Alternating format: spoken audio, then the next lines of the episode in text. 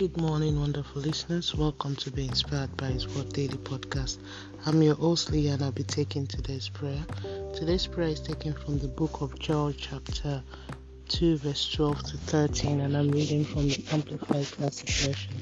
Therefore, also now, says the Lord, turn and keep on coming to me with all your heart, with fasting, with weeping, and with mourning, until every hindrance is removed and the broken fellowship is restored. Rend your hearts and not your garments, and return to the Lord your God. For he is gracious and merciful, slow to anger and abounding in loving kindness, and he revokes the sentence of evil when his conditions are met. Let's move on to the prayer point. Lord eternal, I worship your majesty and honor your t- name. Lord, thank you for this beautiful new dawn and grace of life. Lord, thank you for forgiveness of sin and your bloodshed for my salvation. Lord, search me. Remove every anything that doesn't bring glory to your name from my life. Lord, terminate desires of ungodly living in my life. Lord, I want to see more of you. Help me so I can live for you. Lord, remove everything that caused me to wander off your will for me. Lord, do not take away your spirit from me. In your mercy, let me live a supernatural life. Lord, let your mercy break all hindrances to my prayers in Jesus' name. Lord, arise, fill me with more of you henceforth.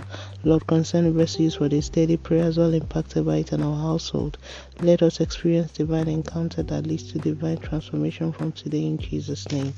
And thank you, Eternal Rock of Ages, for answer prayers in Jesus' mighty name. Amen. Let's move on to daily confession. Sin shall not have dominion over me. I am operating in the power of the Word of God. I am the righteousness of God in Christ Jesus by faith.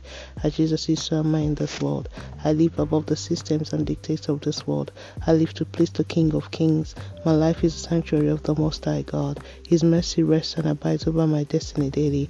I am a living proof of the wonder working power of God. Hallelujah. And that's today's prayer from being inspired by Word. Today is the 24th of January 2024. Glory be to God. Hallelujah. Remember, Jesus loves you so much. Always walk by faith and not by sight. Don't forget to be blessed to someone by sharing this. And tune in tomorrow for another wonderful time of prayer to the glory of God and by His grace.